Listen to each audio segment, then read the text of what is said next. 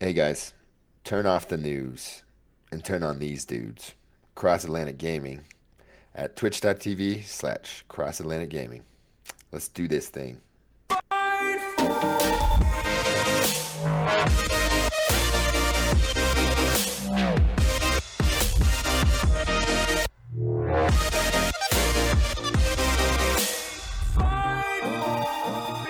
Hello, everyone, and welcome to the third annual Cross Atlantic Gaming Game of the Year show. I'm your co host, Risky. Joining me this week, as always, my co host, Moose. What's happening? Happy Game of the Year, two weeks into January. It's the big show. You want to know what's funny? We delayed this thing because uh, Cyberpunk had just come out, and we really wanted to give everybody a shot to play that game. Uh, and We took a shot at see if that can make the list. And I feel like a lot of people took a shot at that game, and I'm not sure it's on any lists. Actually, no, it is. Stay tuned for that later. Um, so this is our Game of the Year podcast. It's going to run a little bit differently. We are going to kind of talk about what we've been playing, go over a few things before we get into it. Uh, we won't have news this week, though. Um, I okay. So honestly, that was really the only thing that's any different is that we're not going to have news. We're going to go Pretty over much, some yeah. of our favorite games at the very end. Give you a list, one to five, five to one, more likely that way. Uh, and we'll hear some top fives from the community. Um, we'll we'll hand out some what dun dungies dun. Am I saying that right? They're dungies. Dungies. Uh, some some fake haha awards. Dungies. Since you couldn't get dungies to dungies to take off, we're it's gonna go gonna with catch on still. It's fine. Dungies isn't a thing, but dungies are are faux awards will be are- dished out as well. They're like the like the bad Oscar awards. What do they call those? The Razzies, I think. I have, I didn't know they of the did that. Razzies. It is. Just go with it. The Razzies. Yes. so yeah, it's kind of like our version of the Razzies. Perfect. whatever that means. uh, but for, before we get into it, this also happens to be our game of the year, or, our, the, Did that. our VIP episode. Uh, so we do have a VIP drawing. Let me tab over to that quick. Uh, and I'm also going to mute the desktop audio because it turns out when you click this little hat that's on the screen right now, it makes a super loud noise. So just here we go. Good luck. All right, the winner. we still heard it. Ooh, our cutter. Did you actually still hear that? yeah, I heard it. Uh, well, hopefully Twitch didn't have to hear it. I'm really sorry if you did. Uh, Art, shout out to you. Congrats. Um, if you want to become a VIP, a couple ways to do it. Patreon.com slash CAG podcast or twitch.tv slash cross Atlantic gaming. Uh, if you send us a sub there, you can get yourself into the drawing. But uh, congrats, Art. Moose will reach out to you and uh, yes, sir. Settle that. You can settle up with him. Come find me Come find him. Um, if you can. if good luck. uh, other things to get into, we are doing a. We talked about this a few episodes ago, uh, but we're we're gonna do a community play at the end of the month. We're looking at January 30th as of now. We also have January 31st is kind of for now a backup date, depending on how people are feeling when it comes closer to that time. Um, Right. but There's no football that weekend, right? there's actually not, which is football? perfect. No, it's Yeah. it's the week off, so hopefully nobody has plans besides to do some gaming. Uh, like I said, we'll plan on that weekend. We're shooting for Saturday. If Saturday isn't going to work for a majority of people, we'll push it to Sunday. Uh, we'll probably do it five six Eastern, I think. Maybe a little Okay. earlier if we can, just to try to get both. Well, not both time zones, just all the all the time zones from the community in. Uh, so it's not too late for anyone, not too early for anyone else. Uh, but it is a Saturday, so uh, put it on your calendars, and hopefully we can get into that. We'll be trying to figure out what game we're going to be playing uh, throughout the coming weeks. It'll really come down to how many people we have, I think. Because obviously some games are better than others with certain player counts. Uh, Rocket League's always a good one, but certain player count for that. Uh, Jackbox we could do with a number of people. There's a bunch of stuff we can do, but yeah, plan on the weekend of the 30th and 31st for the community play. Um, yep. And if you're in Discord and have not said what day works better for you, please go to the community play channel and uh, hit the emoji on whichever one works for you. Yep. Uh, so with that stuff out of the way, another week in gaming. What have we been playing? Anything you want to get out of the way before we get into this little game of the year shebang? Yeah, um, especially right before uh, Sweeney goes to bed here. I'm working on my, my game per month. So uh, I pulled out um, Link's Awakening from the old Switch archives. Dang. And I have crushed, I think, four dungeons last weekend. Four Dungeons? Yeah, four dungeons. and um, I'm on the last one, and then it's just up the hill to crack the egg and take on the uh, windfish, I believe. The big old scary windfish. Yeah. I do remember So- that game, and I think I'm also like a decent way into it, so I might need to follow in your footsteps and use this to, to knock off February or something. Or just add it to the game. pile of January. Yeah, it's Whatever. it's so fun, and Nah, the for sure. the remake of you know what was it 1996 I think or 93 is when that game came out, 90s for sure. and um, I don't know, I'm just enjoying it all. I'm I'm using a guide. There's no way I would play a game like that without a guide. Um, 'cause- yeah, I remember getting stuck on something because I was trying my Yeah. best not to use a guide, and then I, Right. or I, I had to ask you actually. I don't even know if I used yeah, a you guide. messaged me and I was like, "You're gonna hate this," he's like, "And you're like, what?" I was like, "You have to kill the enemies in a certain sequence." Or That's what it was. Dumbest thing ever. but and I mean, we talked about this when we talked about the game way back when. But like, Mhm. how did you know that without calling into the Nintendo hotline? Like. Yeah, that's why they have those What? little phone huts everywhere. smart. in the game in the in the uh, you know the new version of it they have those little phone huts all over the place that are supposed to like give That's you hilarious. clues but Right. they're all riddles so Here's a hint. The hint is in riddle form. Here's your riddle Yeah. to figure out the other riddle. Good luck. like yeah or the the owls in all the dungeons or dungeons sorry um they uh you have to find its beak in one of the treasure chests and then you go plug the beak into the owl's face and then he tells you like a clue but it's like all the balls fall in all the holes it's like Oh, do cool. they? all right Now Thanks I understand. Yeah, exactly. That just, you know, the whole world opens up once the owl speaks. I now So, understand know. everything. But I'm hoping to have an update next week to have that thing off the list and off the Switch and, you know, behind me. Nice. Fun fact. This game was on your uh, game of the year last year. Yeah, it was fun. I didn't It was in your top five. Right. It was a good one. There you go. Well, coming around full circle then, huh? You betcha. If only you had finished it for this episode, would have been perfect. Next, I know. next time. I, you know, I, I really, I tried to, but I think I still have a couple hours I Have more than you thought. Yeah, Yeah, and I have, I had a bunch of stuff going on today, unfortunately. So heard that. Um, is that really anything else out of No. the out of the ordinary? no, all the usual stuff and that I believe. Yeah, buddy. Um, so speaking of a game a month, I also knocked off The Last of Us Two off of mine. Uh, I I had actually longer than I thought I did in that game, um, but it is beaten now, and I don't know where to start with it because I mean I talked about it a good amount last week, uh, and I know Right. it's super divisive across the interwebs. Uh, it's a good game, of a brutal game.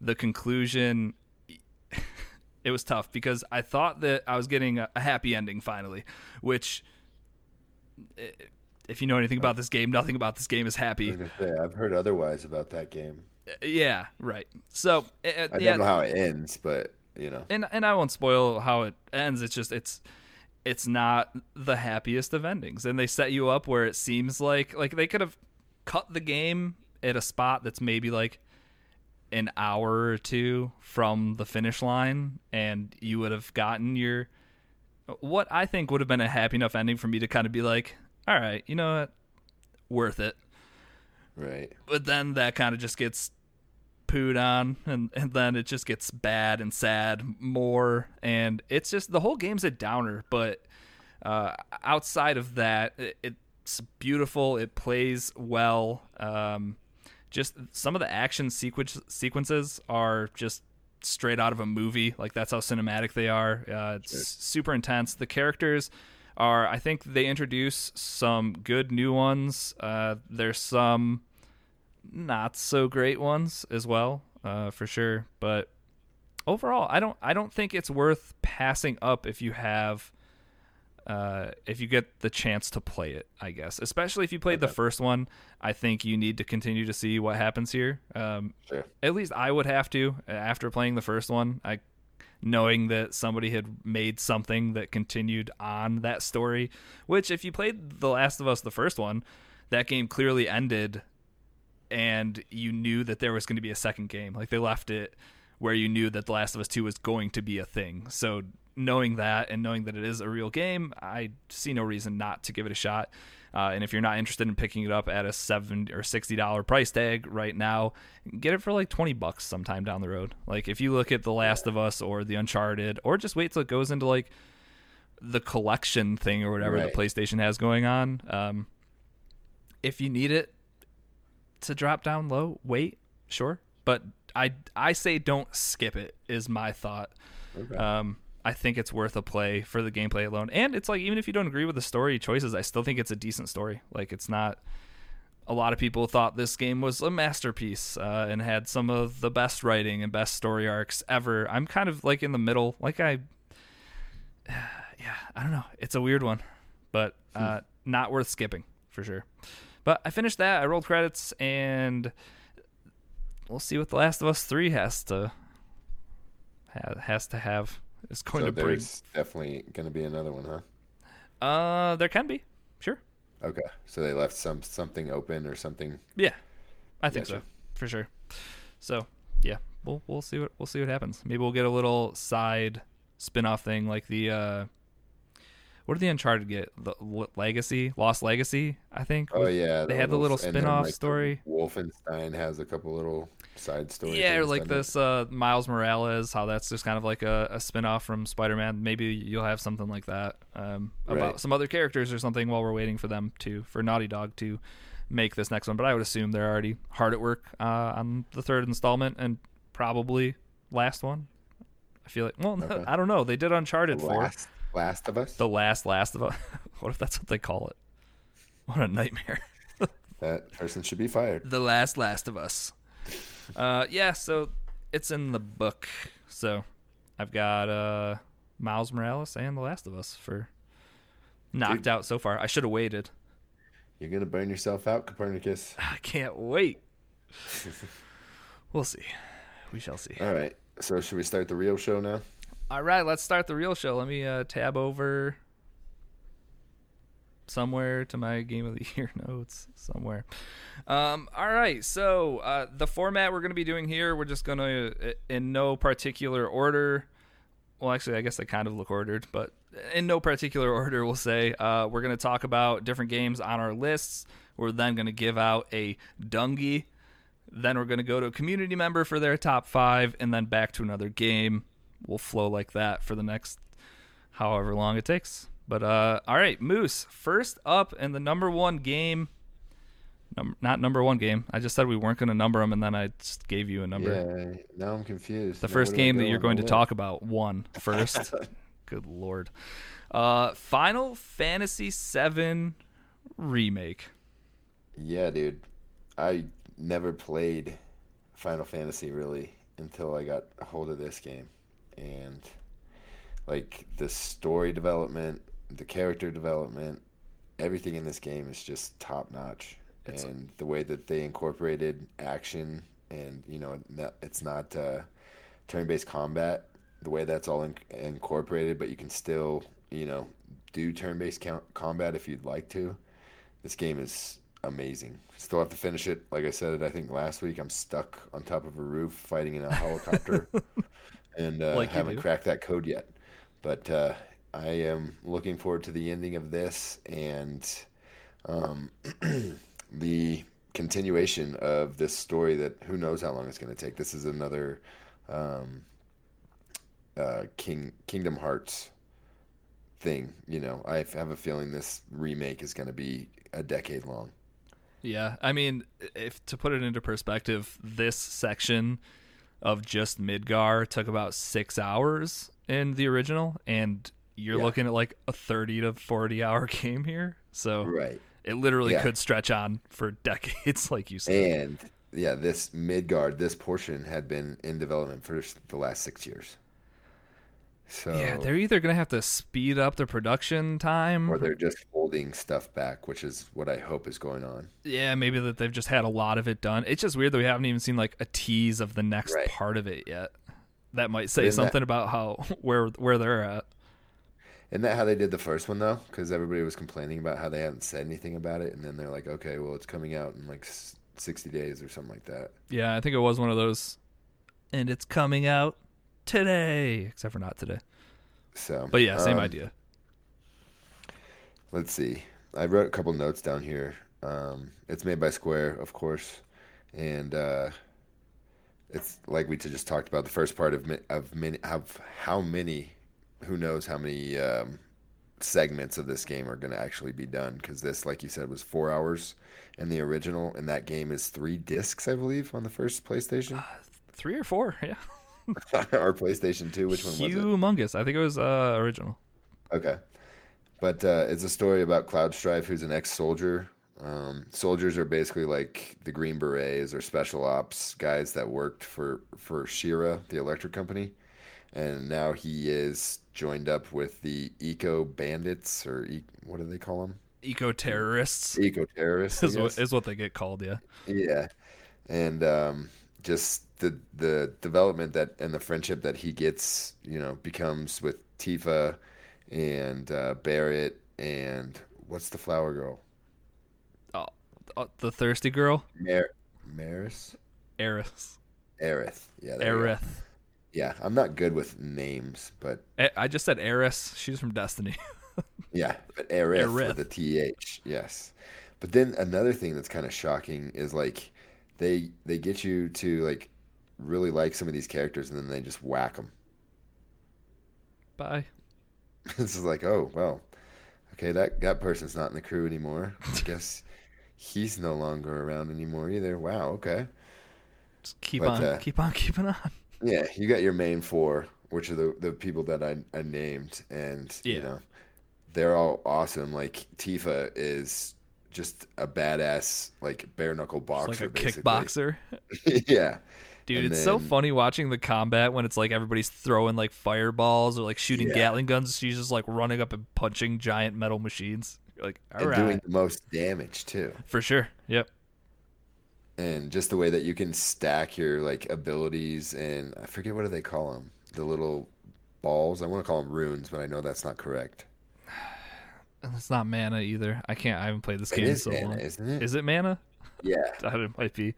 yeah well I I don't know this like if all JRPGs were like this game that would be You like play a lot more. my jam right I, I I think I play a lot more than I have before but Yeah. Well, I think game is awesome you kind of talked about the combat earlier. Right. Like this is the perfect mix of you can play this just straight up hack and slash if you want, or you can be a little more technical, tech, tactical.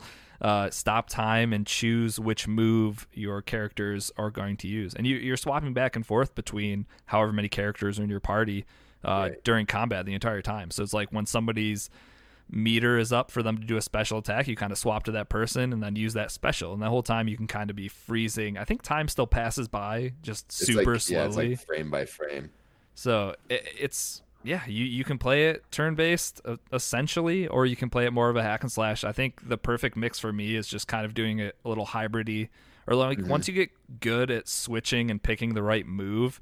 Uh, Right. y- you do it fast enough that it doesn't even feel like you're really stopping time or combat at all. It kind of it it starts to click and you're a lot snappier and you're not. It's not actually like turn based at that point because Right. It, almost becomes like second nature. Yeah, for sure. As far as you know, switching between characters. Okay, this guy's powers down. I need to use my healer now. Or, right. but it's the thing I like about it is it's not like you cannot hack and slash your way through this game if you don't use strategy and each person in your party's you know advantages and attributes then you're just going to get your your butt handed to you Yeah, it's especially if if you're not. I would say if you play on the easiest difficulty, you might be able to do that. But i don't think so because that's where i'm at i think oh, really? Okay, so Yeah. so not meant to be a hack and slasher, but it's No. it's not like tedious and monotonous in the way that Right. maybe you would find your typical JRPG. Right, where you have to put 60 hours in to grind a character up and all that stuff. So far, it hasn't been that way. No, I, from what I've played of it, not grindy at all. Right. It and doesn't then seem that- like it, at least. And I love just the way that they've incorporated like anime and like real world together. Like you just see a, a guy with spiky hair running around with a sword like four times the size of himself in just like a normal town that which would look like, you know, in Tokyo or it's just like this is awesome. Yeah, no, for sure. So yeah, that that one definitely made my list this year. Yeah, it's something special. It didn't make my list, but it's uh my short list. It it's definitely there. That's why I was telling you before while we were making our lists. I was like, for whatever reason, a top ten list seems like it would have been way easier for me to make this year Right. because I had so many games I wanted to include on the back half of my my top five that For sure. th- this was definitely one of them. I feel like it was a, a pretty strong year for gaming with it being COVID and delays and all that stuff. It was there were some some good titles out.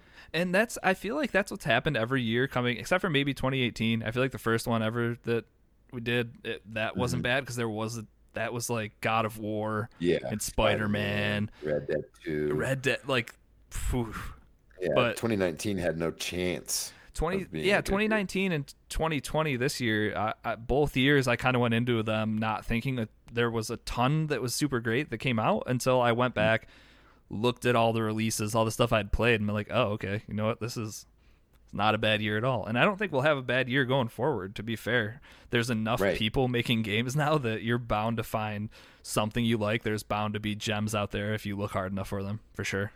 Yeah, and I think that um, developers are starting to move more along that six month time frame of, you know, announcement to release date as opposed to waiting two and three years and then, you know, the hype builds higher than the game can, you know, achieve. we've got a, an award for that should we uh, move into our first dungy of the night Let's give out some dookie. All right, and because you just mentioned that, I'm gonna switch these around from the notes. worries. But uh, this first award is the "We waited eight years for this?" question mark award. And it's going out to Cyberpunk 2077. This game was originally announced in 2012, Uh, yeah. and then we got a teaser for it in 2013. And now we're here. Man, I just hope that company sticks around or is acquired before they get closed down by the Polish government. Or, if, you know, because this game has so much potential, but at this point, in, in my opinion, last time I tried it, it was unplayable. Yeah, it, it's just they released two very different versions of the game. One for Right. high-end PCs and one for everybody else. So Yeah, it's like nothing to see here. This game is, you know, we're going to show everybody this one thing and then, like, you know, give them com- something completely different for their hard earned money. And weird, people aren't happy. it is rough, dude. rough. So I, I, I really, I, I hope they make it out of this because um, I'll talk about this in the news next week. But they're being investigated by like the Polish uh, Trade Commission. That doesn't sound great. Yeah. so they may have some some big issues here Yep. in the near future. All right, so congrats to Cyberpunk for taking home the first dungy of the night. Good job, guys. All right, next up, let's throw it to a member of the community for their top five. Cross Atlantic gaming community. Hello, it's me, Chocolate Bear. And for this 2020 Game of the Year, I'm going to be picking Call of Duty Cold War. This is a game that I really enjoyed.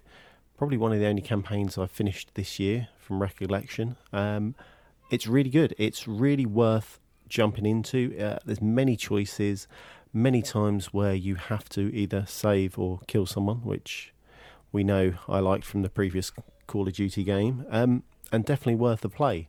So, Call of Duty, Cold War, my game of the year.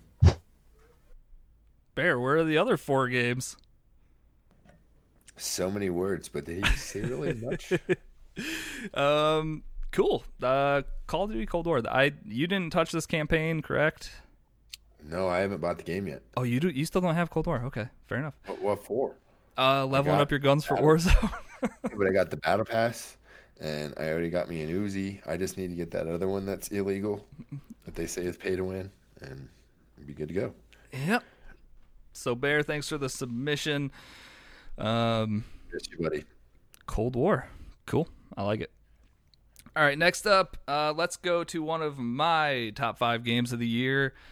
Uh, this was in the. Um, we're not talking about spots yet, but this was the the last game in for me, uh, and I struggled with a bunch of other games, but I went with Fall Guys, Okay. the uh, the best battle royale that came out this year. That's not true because a different one came out. I, I disagree with you there. uh, but Fall Guys, where to start? Uh, this came out in the middle of the pandemic, which I mean, this whole year, pretty much, unless it came out before March came out during that time. Uh, but this is was a super fun game that was fun with friends. Was super quirky. If you're not familiar, you pretty much dress up this bean in whatever costumes you've earned, uh, and then you set off to be the last man standing. It, it reminds me a lot of Knockout uh, Most extreme elimination challenge. most extreme eliminate MXC, uh, an, any number of those things. You get plopped into. I think there was 20, 20 uh, there's twenty plus different races, different obstacle courses, uh, ranging from platforming to team games where you had to like put a certain amount of balls into a certain section. There's a game where you chase each other around and grab these tails that only a certain amount of people could have. Um, and then the main objective is to get to the final round. Uh, it was five rounds, and when you got to the fifth and final round, you played against everybody else uh, as solos, even if you had come in with like teammates in your lobby or whatever. Uh, and you would play one of the final round games to grab the crown and be the last one standing. Uh, essentially, a battle royale in its most basic form, but also most fun form. I can't remember ever playing this game and getting actually mad. Uh, that's not true. I definitely got mad, but there was always levity to the situation. It was always hilarious watching your friends die and freak out. Shopa was the best to play with. Shopa, the loudest Fall Guys player that you'll ever meet. He was Um, getting griefed 100% of the time. I'm getting griefed. uh, and like I said, the gameplay is super simple. You had like a jump, a dive, a you could grab onto people, which could be hilarious because you'd sit at the like finish line and you'd see the count going down and you're like, okay, 24 people can make it, and you just start grabbing onto people so they can't cross the finish line, and it just all sorts of mayhem and fun. Uh, it just it kind of dropped at the perfect time for me. I, I wasn't playing anything. I played a bunch of this on PC, and uh, yeah, I don't know, man. It's just it, it's nonstop fun the entire time you're playing it. Unless you're Right. terrible at it, it might not be great. But And a good thing about this game is it's like family friendly. Anybody aged 2 to 90 can literally play this game. So, you might You not know, take home it- a crown, but no. Well, I have I don't have a crown, so and I I think I had one or two. So Right. it, it's it's tough. You get to those final races, and it's like one of the final races is literally like a mountain that you're climbing, and there's mm-hmm. obstacles coming at you, and like spinning blades, and just all this stuff you have to get through. And as you're running, you just kind of can like see people to your right and left, and you might think you're ahead, but then on way off on the right side of the screen, this guy just like comes around, jumps up, and grabs the crown in front of you. And you're just like, well, right.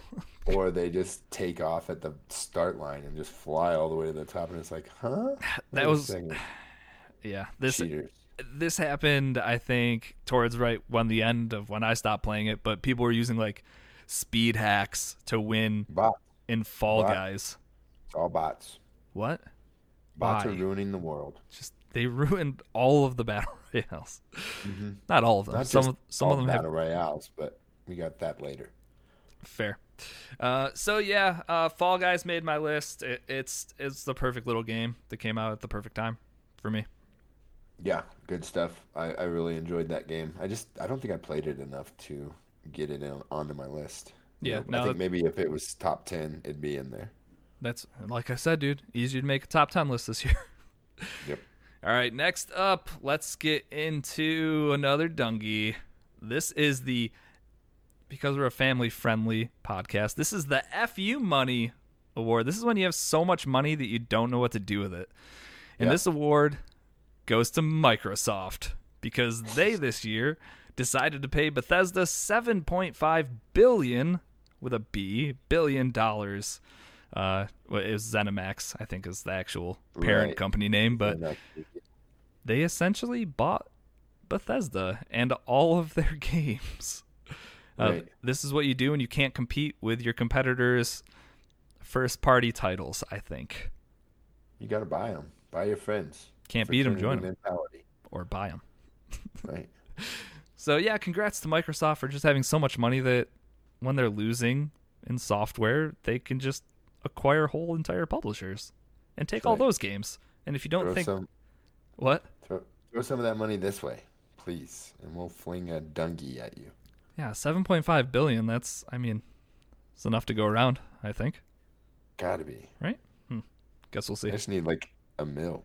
Just, maybe. just like a, a cool million, and I'd be fine. No problem. All right, uh, let's go over to another member of the community for their top five. Hello, everyone, and welcome to our next episode. Oh, hold on. Right, crap. Wrong intro. Hold on, hold on. There it is. Got it. Hey, guys. Chopa here. Uh, I have been tasked with giving you my top five games of 2020. So let's get right into it. Starting off at number five, uh, we're going to have Fall Guys. Um, a great multiplayer experience to play with friends uh, a lot of fun, but also very simple. Um, once you get kind of like the hang of all of the maps and everything you can do, um, it, it's a lot of fun to see if people fail, but it's also very difficult to win. Um, in our friend group, only a few of us have wins in it, with a bunch of games played. So, uh, but a lot of fun. Uh, next, number four, Deep Rock Galactic. Uh, we just started playing this game. Uh, like to play it with Lou and Risky. Um, your dwarfs, which one is amazing, kind of makes you feel like a hobbit, and two, you're mining and shooting bugs all at the same time. Uh, I, I use the gunner who has just this Gatling gun with over three thousand bullets in it, and it's just so much fun to just light things up. Um, getting into the more difficult parts too definitely becomes challenging.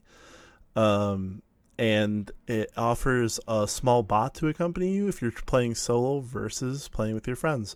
So I'd say I've done four or five missions solo, and it's just as fun as playing with multiplayer because you got your little bot helping you around, and you can make, make him shoot rockets and stuff.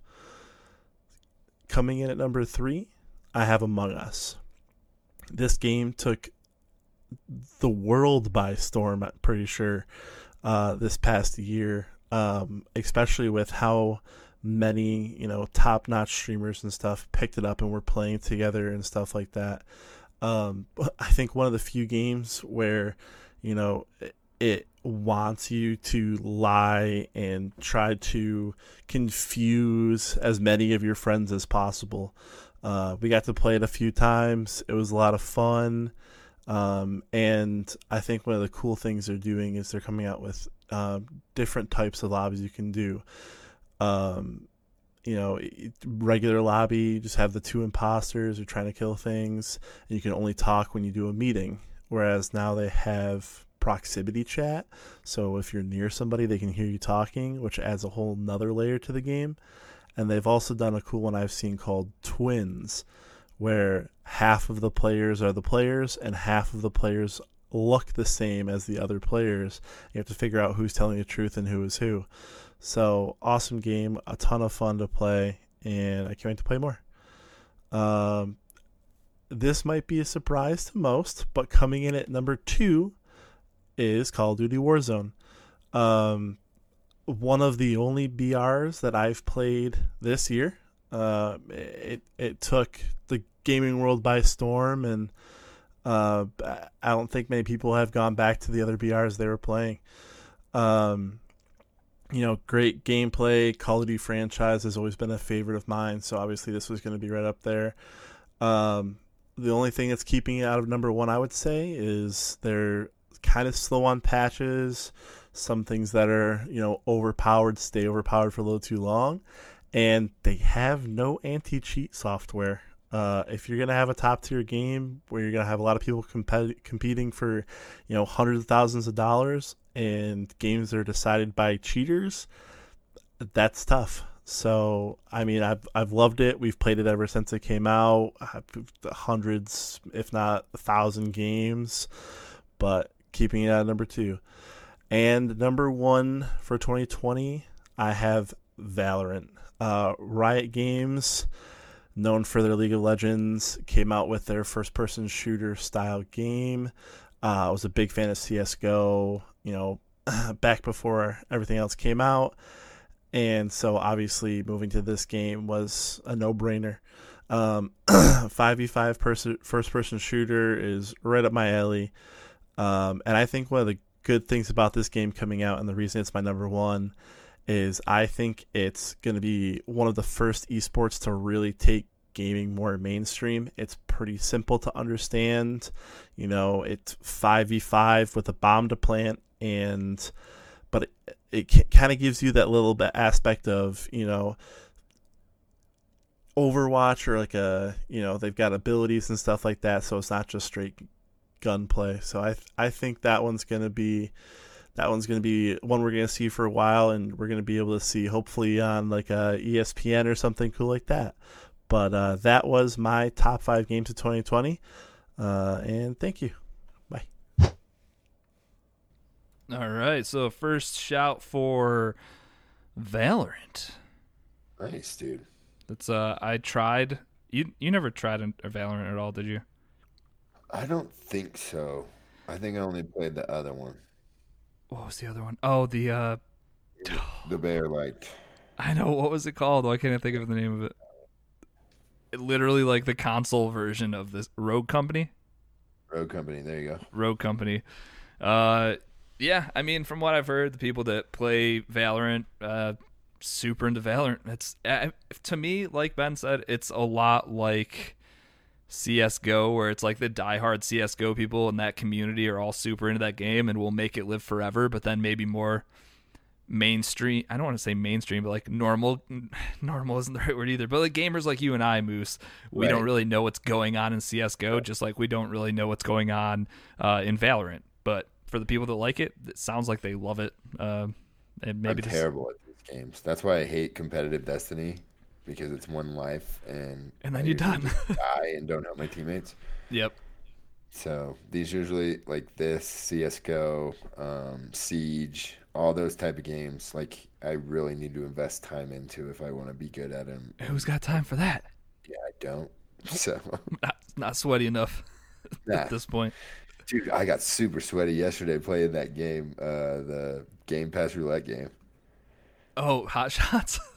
Yeah, I put the controller down because it was time to go pick up the girls. I was only playing for like ten or fifteen minutes, just doing hot laps. Why you know? am I drenched in sweat? dude, my controller was just glistening. I was oh like, "This God. is gross."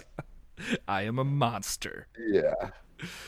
Uh, great. Um, so all right, cool. Shopa, thanks for the submission. Um, all right, next up, let's get to a game off your list.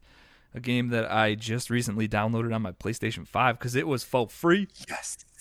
Maneater. Have you tried it yet? No, just just downloaded it one step at a time. like this sounds crazy, but like if I could recommend any game on my list to anybody just to check out and try, I promise you you'll have a good time unless you have an issue with sharks or like I, I think even like animal rights activists would like this because you get to be the animal, and you're like going after. Here, I'll just go over my notes real quick. So, right. it's a Tripwire game, Tripwire Interactive. It's an action RPG of a shark that you go from a pup to a mastodon through levels of evolution. Um, Scaly Pete is the antagonist who killed your mom and disfigured her in front of you. Jesus. So you know that gives you a little incentive, a little motive, yeah. and you you meet up with old Scaly Pete a, three to- a few times throughout the game. At one point, you take his arm from him, so that feels good. Payback's B. Right, and um, let's see. Like you said, it's play, PlayStation Plus for January, and believe it or not, folks, it will be on the Switch sometime in 2021. Is that going to be the best place to play it though, or do you think no, it was great on not. your giant TV in the living room? I, I almost want to play it again just to see the enhancements from Love it. Series X. Uh, uh, like when you first said this though, that if you had to suggest one game off this list, like looking at this list, this feels like the one game that people probably didn't try or wouldn't have Right. thought to try, but y- Yeah. you love this game, so It was yeah, like I I consumed this game. This is the first game I ever did uh thousand g thousand gamer score on it. And it was very you know, it wasn't hard to do. Right. But like Um, it wasn't hard to do like you enjoyed what you were doing. Yeah. Right. And it's just, you know, find hidden items or chomp so many people on the beach or like it's it's literally like your favorite um Ubisoft RPG. You're just a shark. What's the what's the gore factor like in this game? Like like would you play this in front of your kids? Like a million, did I you say? Did. I did play it in front of my kids. Okay. Fair but enough. I don't know if you should. Other big if difference between yeah, if two. you're a good parent, I wouldn't look at me as like, you know, parenting tips at all because That's not what this podcast is for. I'm trying to figure this out still, but uh, yeah, I played it in front of my kids. They seem to enjoy it, but it's it's definitely gory. Going from you know just chewing up a little a little fish in front of you, and then alligators start attacking you, and then bigger sharks start attacking you, and then guys with like rocket launchers and grenade launchers start attacking you, and you like eventually when you evolve all the way up into the mastodon, you can leap. I swear, probably 50, 75, 100 To like feet in the air. catch helicopters. Yeah, and um, you can like belly flop onto the boats, and it just like destroys them. You can you can develop like an electrical charge, and I believe like everything in these um, every attribute that these sharks have through their elev- el- good lord evolutions um, is an actual trait that some sort of shark has somewhere in the world. Like there is a shark that has a, an electric shock when it bites you. So well, that's horrifying. yeah, I believe if I remember when I was playing this game, like it's kind of an animal rights type thing too, is like just bring awareness of sharks to people type deal. But not to scare you that they're gonna flop out of the water and eat a helicopter. dude, no, it's it's like it's like um Are they just little like that? blurbs that pop up, like fun facts? uh, I think like every time you evolve, like it, it shows you what your next little attribute is or your next little thing. Like one has a really fast tail or Okay. you have like a, a scale on the outside of you so that like you basically have bones on the outside of your body. Nothing can hurt you. Gotcha.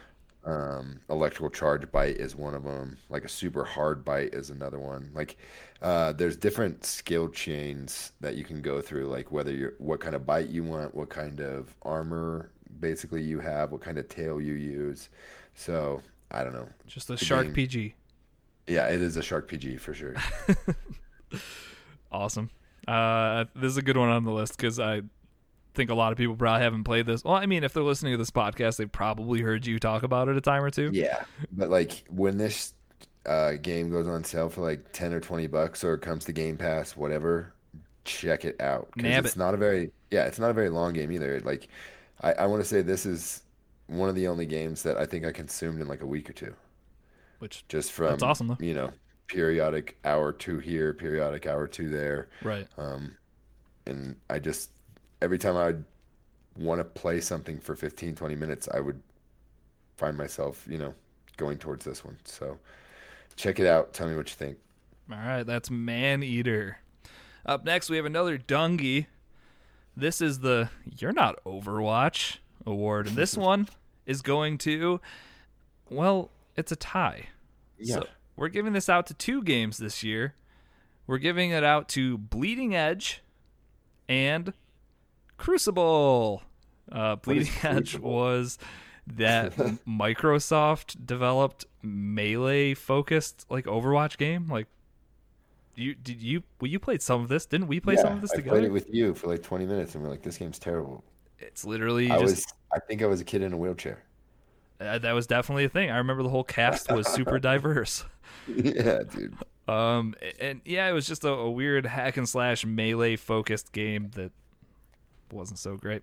Uh, and then there was Crucible. This was Amazon's take on. Didn't they go to like beta and then just like, never mind?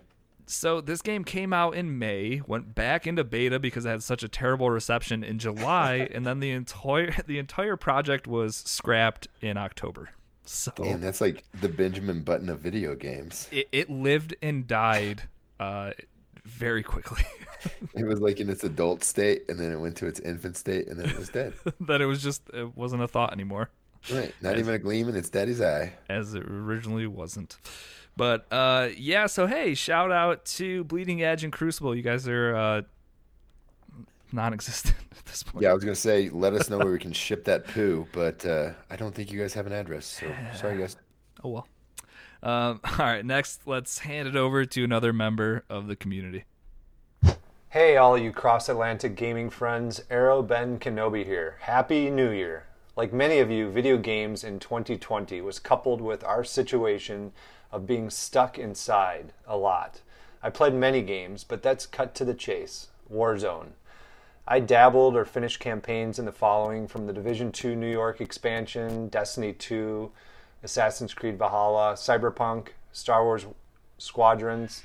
But listen, at the end of the day, nothing compared to Warzone for me. It was the perfect escape, playing in the evenings with Moose, Big Cutter, and others, leveling weapons and plunder, or dropping into the dam. Here's to a new year and more Warzone. See you all online. Dropping into the dam. What a savage. You're on mute. Well, I said, dude, we go hard. Go hard at the dam. That's right. Dam or Or the construction area. Oh yeah, right. Because I remember you always had your your house. So what's weird to me is that, and I'm just now putting these two things together. You had in Blackout, you had this weird set of buildings that you would always land at, and you had this one house that you called your own. Uh, and Yep. then also in Warzone, it's just a, a, a random development where you've also chose your own home. Exactly. Is that what this was? It was just kind of like I think we called it construction to start with. construction. Yeah. So this is just a continuation. It's like a, it's like a little housing development that's in the middle of construction. It's- that's too funny. But uh, Ben, thank you for the submission. Uh, Warzone, you're not gonna. I'm not gonna fight you on that one. I don't think anyone No. here is. And I look forward to playing many, many more matches with you, Ben. Especially now that you're back in the house, dude. He was in like a less than 600 square foot apartment with his family of four for like during a pandemic, doing e-learning, work from home, all that stuff for like three months longer than they said it was going to take because Seattle didn't deem construction as a essential business for like the first two or three months of it. Jeez, Louise, that's it, like just trying to find game time in general, but then having to do it while your family's like sleeping hundred feet Correct. away in another room, Yeah. trying not to be loud. Uh, that was one thing I mentioned to him when he put in his uh, submission. I was like, whenever you hop on, I'm usually have already been in bed for a half hour. Uh, but I did tell him that me, you, Cutter, and him were gonna have to try to find sometime one of these nights. Uh, maybe just I'll start a little bit later or stay up a little bit longer or whatever. Uh, get Or some. just, you know, um, you're going to have to leave your friends after, you know, 10 o'clock your time. Or oh, like- it's actually or like when Ben gets midnight. on, it's like midnight. Yeah. but uh, yeah, thanks for the submission. Uh, love the top five. Um, all right, what's up next? Oh, I get to talk about a game. Let's talk about, and this is gonna seem repetitive because I literally talked about this game last week. if Uh, you say Daisy, I'm quitting. Daisy didn't come out this week. We don't, Good. we don't have to talk about it. Perfect. Maybe Daisy too. We'll talk about that in a couple years. Uh, let's talk about Miles Morales. Uh, this is that that Spider-Man DLC that you've all heard so much about. One of the best looking games, uh, if not the best looking game on the next generation of hardware. Uh, it's also a- great little side piece to the mainline Spider-Man games. This introduce it doesn't introduce Miles. He was actually introduced in the first game. Um, but yeah, if you played the original Spider-Man, you know exactly what you're getting yourself into here. Uh, super fluid combat with some minor additions this time around, with the whole Venom like bioelectricity attacks he has. Uh, that kind of puts a whole new layer on combat. It also introduces new characters, or new, not new characters, new enemies that you're gonna have to fight against that are immune to certain things, or maybe they can only be knocked back with that venom. So like it does have a gameplay mechanic tied into it as well. Like it's it's it, it's a good addition. Uh, as far as the story goes, I think it was a decent story. The only thing it may have lacked was uh, big, well-known characters. I think the Rhino makes an appearance again. I know that was in trailers, uh, and he's the only one that I had heard of. So that was different coming from Spider-Man, where you had Vulture and Fisk and Scorpion and Right. Electro. I feel like was there. Shocker. There was just everyone. Uh, but Stone wasn't that? Wasn't he like a side? I think he was a. I think he was a DLC character. I think him, Black no, Cat. the cat lady was Yeah, I think there was three of them. There was three DLC by the end of it. right. Um, but I think it's a it's a good take on on these games. I think Miles feels it. Miles when he's not in the Spider-Man suit is obviously very different from Peter, which I think that has has that going for it. Like I enjoyed being Miles more outside of the suit than I enjoyed being Peter outside of the suit, or at times when you had to be Mary Jane, and those missions were just the I worst. didn't like any of that stuff. no, Just So- let me be Spider Man. yeah, and I mean that's kind of where you're at here, I think. But these are the stuff when you're outside of the suit kind of makes everything you're doing when you are Spider-Man feel that much more relevant and, Gives and- and to it. impactful. Yeah, it gives weight to it for sure. Um, but uh, other than that, it's it's fantastic. And if you have a PS5, or if you don't have a PS5, wait until you have a PS5 and play it there. Uh, it's it it's hands down the uh, the best place that you're gonna play this game. Um, yeah, it's just more Spider-Man, and the original Spider-Man is, like I've said multiple times, is probably in my top ten games of all time. It's it's that good, and this is just a great little side piece uh, to that main story. Um, so yeah, Miles Morales. I can't wait for you to actually be able to play it someday, so we can have a conversation about it. Yeah, dude, the backlog for my PlayStation is getting so long now because I'm pretty much refused to play the PS4 Pro. I should just box it up and list it on Let Go or something. That's at this point you're just kind of waiting. Yeah, So- dude, there's other games that are coming up on this list that I'd love to dive into again or more. But you just can't. Spider-Man, Miles Morales, um, uh, Fi Final Fantasy VII remake. Like, imagine how that runs and how it looks on the PS5. Yeah, Exactly, and that you are in a tough spot. I think that's where that's kind of where people were with like the Series X too. It's kind of like I do have these games I could play, but I'm waiting, waiting until I can get the enhanced version of this. Uh, oh yeah, and this game for sure it, it has a fidelity mode and a performance mode uh, you can definitely tell the difference. Either you're getting like ray tracing. Like if you look at a skyscraper with fidelity mode on you look at the ray tracing like the reflections of the entire city in the windows it's incredible. But then you're only playing at 30 frames per second. 60 frames per second the swinging and the combat is just the smoothest thing you could ever have but then you're you're missing out on things like the ray tracing. So it's kind of like when you're swinging around and you're in combat you want to be in the performance mode but when you're just kind of walking around and trying to take in the city uh, you want it in fidelity mode. I definitely suggest and i talked about this last week playing at least both of them a little bit to to try them both out and see see which one maybe fits your playstyle better. You might not notice 30 frames per second compared to 60 um, uh, I think it, a it'll just feel faster, like Destiny does. It, yeah, hundred percent. You're getting that extra frame. You're seeing you're seeing more, so it's all coming at you a little faster. Uh, absolutely. But yeah, Miles Morales. I don't know. I'm trying to think if there's anything that I wouldn't have talked on talked about uh, that I didn't talk about last week.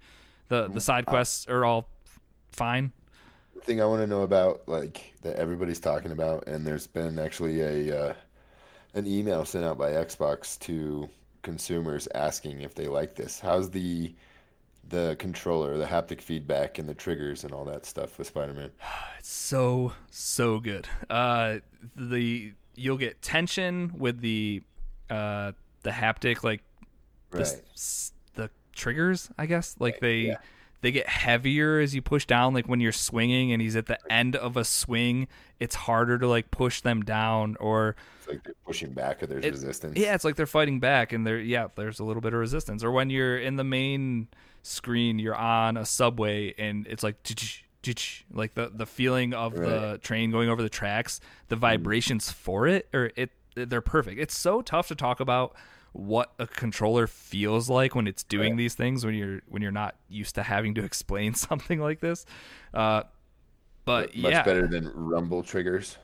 yeah, straight up a thousand percent. Uh, and it's it's awesome that Microsoft's asking about this because that's what I've heard from a lot of people is like the most next generation thing that has happened this year is the PlayStation Five controller. Yeah, Uh, the dual sense. so yeah, dude, and and Spider Man uses it, and I think all first party uh, Sony titles going forward will use the dual sense to its full potential. So uh, definitely. Well, I just hope that uh, all this bot business is over by the time Ratchet and Clank comes out, because I might have to spend more money than I need to. it it's got to be coming to an end, right? Like these dudes have to be either running out of stock or they're just like, out of money, or yeah, like I don't know. I hope so. but if it works like drugs, they just sell it and re-up, right? Well, let's hope that's not the case. I. I suppose.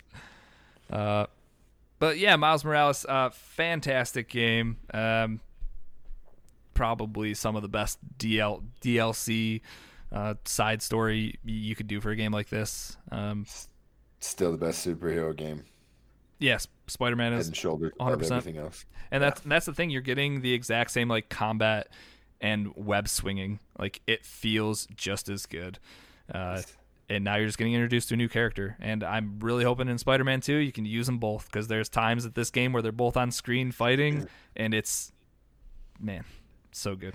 Would love Is to see a, it. is there a separate platinum for Miles Morales, or is it all incorporated to the Spider-Man game?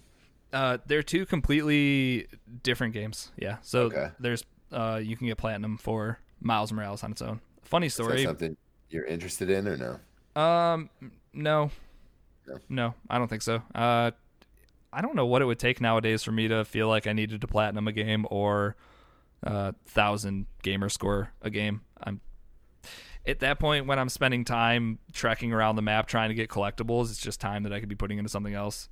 Um, Play Maneater. like playing Maneater, exactly. Uh, you could thousand gamer score that one and not even know you did it. The- well, see now that's the kind of thousand gamer score I can get behind. Right. Um, all right, let's get Think- in. Whoa, what's up? Sorry, I was gonna say. I think when I actually did it, I was at like almost 800 or something, and there was only like five or six more achievements to get, and I was like, screw it, Might as well. Guide, get this thing done. There you go. And if it's not Okay. painful doing it, then sure. Right. Yeah. All right. Let's fling some more poop. All right, more dungies on the way. This next one comes out to the best new game console. As you guys know, we had a couple, uh, a few, few nice consoles come out this year. So uh, we're throwing this dungy over to the KF console. Is that how it's, how it's pronounced?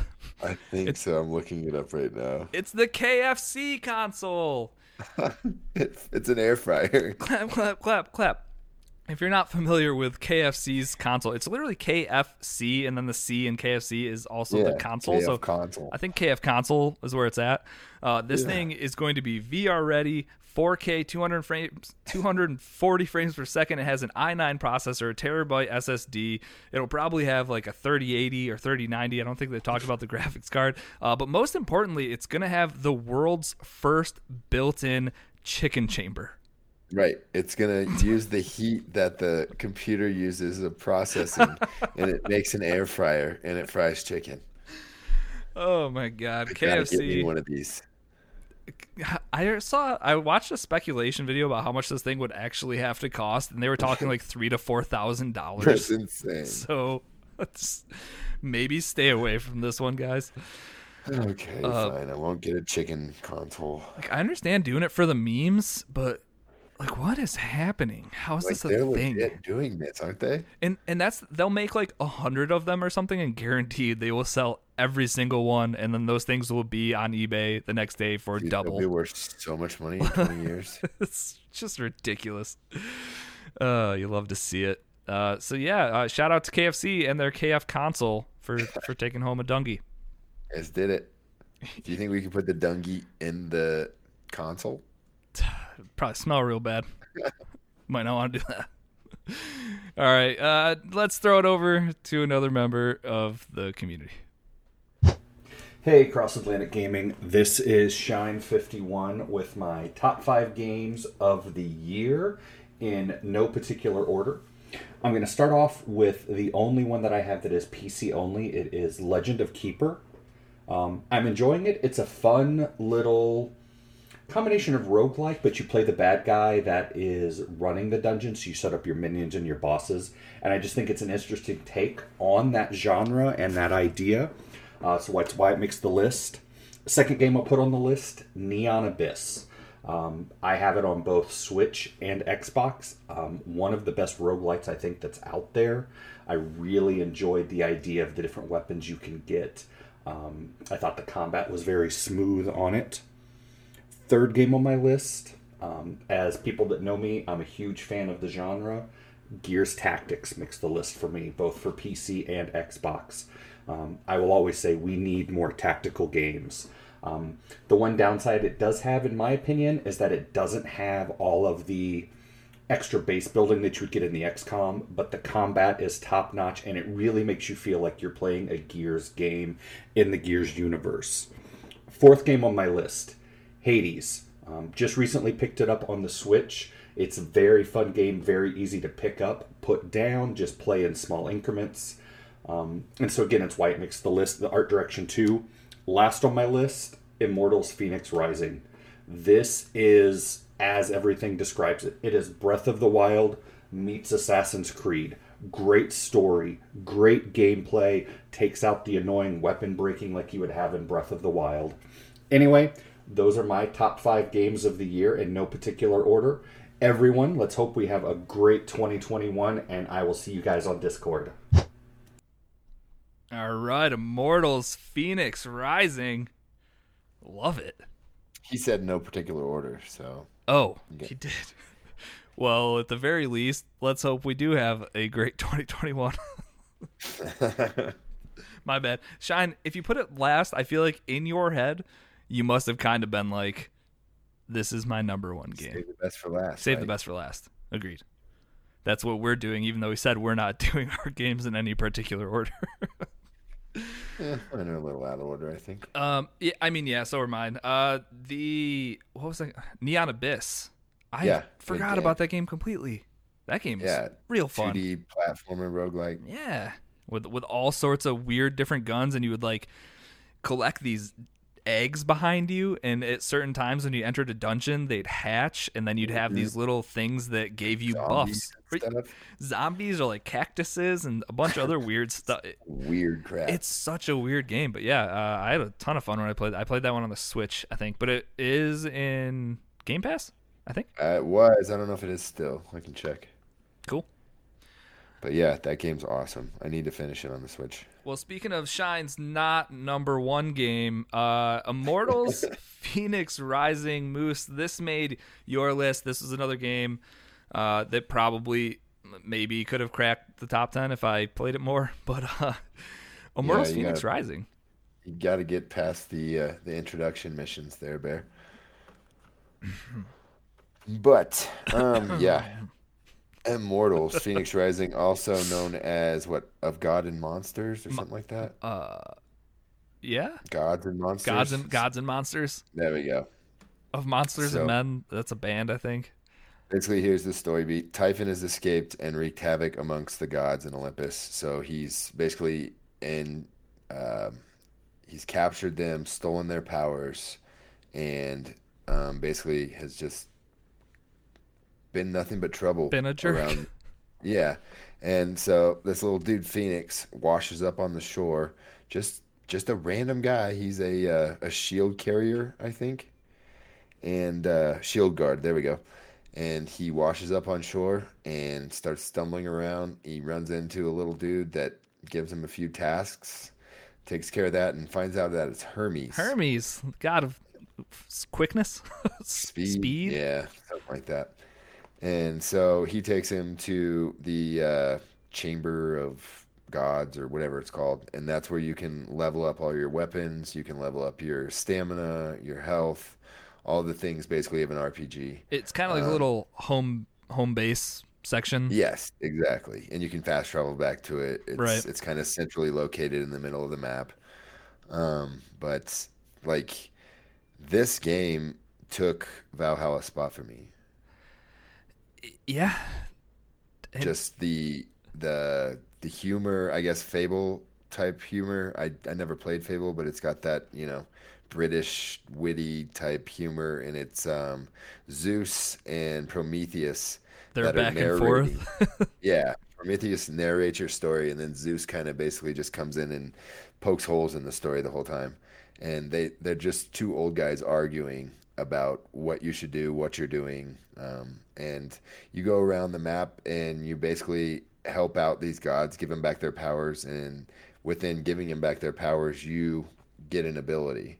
So every um, scenario that you beat in the, the game mission, it kind of builds upon your character. So you, you go from being just this little guy with tiny stamina bars to a guy that has wings that can float across the whole map. a lot like Breath of the Wild. Yeah, it's, you know, a lot of people are saying this is Breath of the Wild light or whatever, but I don't know. This game kind of just took all the great features of, you know, a bunch of great RPGs in the past, melted them all together and made this game and I've had nothing but fun with it so far. Yeah, I think this one it'd be tough to put this and Valhalla Right. onto the same list because like you alluded to, this is kind of just a mix of Valhalla and Breath of the Wild, Yeah.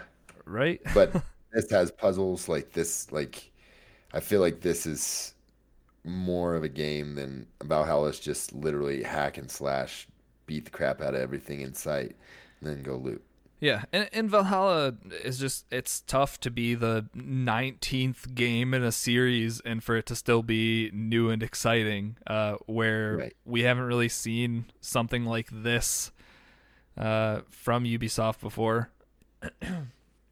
not not with this type of style, uh I guess. Right. They've they've basically camouflaged their towers as um well they're actually just like pillars that you go to. So really they didn't uh, camouflage them at all. no, but uh, and you know, there's the fog of war and all that fun stuff. But I'm just enjoying the the storyline, the little like. I think I met Ares recently. That's like the last time I played it was when I talked about it on the podcast, and um, he got turned into a chicken, and he's hilarious. And basically, you're just trying to do all these missions to get Ares back to his god form, and he's just running around literally like a chicken Like a- without his head off. So, um, I'm just I'm loving everything about it, and this is kind of the the uh, the RPG Valhalla or A- Assassin's Creed hole that I kind of needed to be filled because a lot of people are kind of on the same boat that they just can't get back into Valhalla for one reason or another. But I, I also heard from another podcast that uh, the end of the story they finished Valhalla after coming out with their game of the year, and now they want to go back and change. So In a good way or a bad way? great way. Like they want to add it into their Oh. games of the year now. So Dang. Okay. right, yeah. So I'm looking forward to that as well. So much to play. I know, and it's like we have three consoles and a PC, and And stupid games like Warzone. coming. Right, and Warzone, which consumes all the time. And now I bought a battle pass in Fortnite, and, you know, so I feel like I should do like 15 or 20 minutes on that at night before I go to bed, Right. just to get me some XP. But yeah, Immortals. oh, I I think this was uh, kind of came out of nowhere. I didn't think it was gonna Yeah. get the type of reception that it got from people. I feel like it was universally at least liked, uh, and a ton of people loved it. So Right. And I would say, you know, I, I love Ubisoft. Don't buy this game right now because there's a lot of rumblings that all of Ubi Pass or whatever is coming to Game Pass. So let's just wait a Oh month or two and see what happens. the best value in gaming if that happens. Right? Not that it wasn't already. all. Yep. Maybe PlayStation will come to Game Pass. Right? Just give me Sony. Just- how about Naughty? All Naughty Dog titles. Yeah. Great. Uh, all right, good deal. Uh, you want to give out another donkey? Yeah, let's fling some poop. All right, this is for the biggest fun ruiner. This one goes out to all the scalpers Just bots in general. or the bots that are set up by the scalpers. Aim bots, clicker bots, all- scalper bots. F the bots, okay? It's all Put the 'em in a people- vat acid and burn them all. There's good bots and there's bad bots. No, Some help moderate things like our Twitch chat, so we don't have to when somebody comes in here flinging all types of ignorant stuff, but Yeah, also blocks out bad word. words like "damn." so Thought. he just needs some tweaking. Um, but yeah, uh, shout out to all the scalpers and all the bots that ruin our gaming life. All those people that get so excited, got so excited about PS5, Xbox Series X, maybe even the Xbox Series S. Uh, and if you weren't lucky enough to pre-order, which was also a whole entire horrible process in itself. Even Uh, the video cards. what? Even the video cards. Yeah, the video cards too. Ev- literally everything. Everything that was going to be in high demand at this terrible time. Uh, just where we're all stuck inside of our houses and we all need these escapes. And then there's these people just hoarding these things, s marking them up double and selling them to. Yeah. But I guess like if people. you're like Tony in the shoe game, this has been a thing for years for them. Because you know shoes get dropped at an ex- exclusive time online, and they always announce when they're going to be dropped, and like it's hit or miss whether you're going to get the shoes or not because they get bought up by bots. I would say this. So they're literally. Oh my god. they need to figure out some way to either block bots or I don't know. it's scary to think that this these same people have like thousands of Xboxes and PlayStations, but also have thousands of Jordans. Right, exactly. They're the same people. I guarantee. I don't doubt it. Probably. Just have warehouses in undisclosed locations just full of shit that people want. They're Uh, like Amazon, but not. just- ever see that episode of The Office where Dwight buys up all the unicorn dolls and then sells them to all the parents? That's exactly what it is. Dwight's the one with all the PlayStations. Uh, so thanks for nothing, scalpers, and all your dirty bots ruining our games and our fun and our good times. That sweatshirt, I got to ask you if you're working for the man there, Risky. I'm wearing a Dwight, Dwight Schrute, Schrute Farms hoodie. Fruit Farms beat shirt. Talking about the boss man. Uh, over there. talking about my boss. That's how you got your PlayStation, huh? Don't tell anyone. He gave me a great deal. Side of beats. All right. Uh, let's throw it over to another member of the community for their top five. Maybe. Please. Hello, everyone. This is Sweeney, and I'm going to tell you my top five games of 2020. At number five is Deliver Us the Moon. This is one that I'd like to thank the community for through Game Pass Roulette. I would never have played it otherwise. I just really enjoyed the game. Didn't expect to, and it was just something I'd definitely recommend other people playing. Number four will be FIFA 21. Normally a lot higher up the list. The first two or three weeks were really good on this game, but when the patches came in, it made it a worse game, and I haven't played it really since. In number three, I would say it is Battlefield 5. Very um, shocked at myself for putting this here, but it's more the last two or three months with me casual game gaming friends. We've all got back into playing this, and I've really enjoyed it. At number two is Europa Universalis 4. It's probably my favourite game of all time. Um, put about 350 hours into it this year. Really enjoy it. And at number one is Cyber. No, I'm only messing. It's Modern Warfare Warzone. Only one game. It's the game of lockdown, isn't it? I think everybody really enjoyed playing it. And it's probably the best battle royale there's ever been.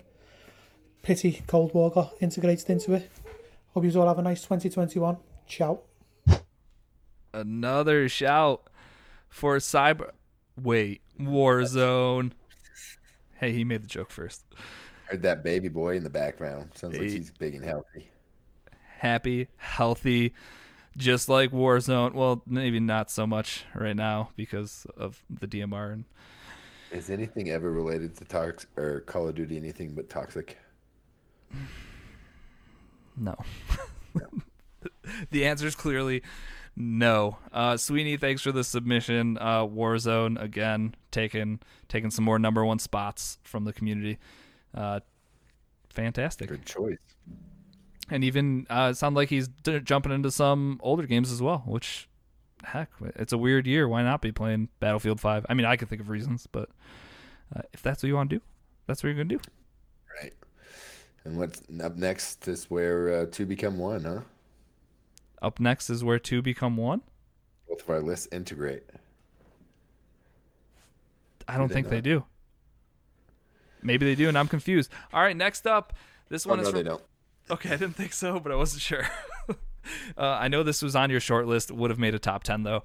Uh, and this game is Ghost of Tsushima.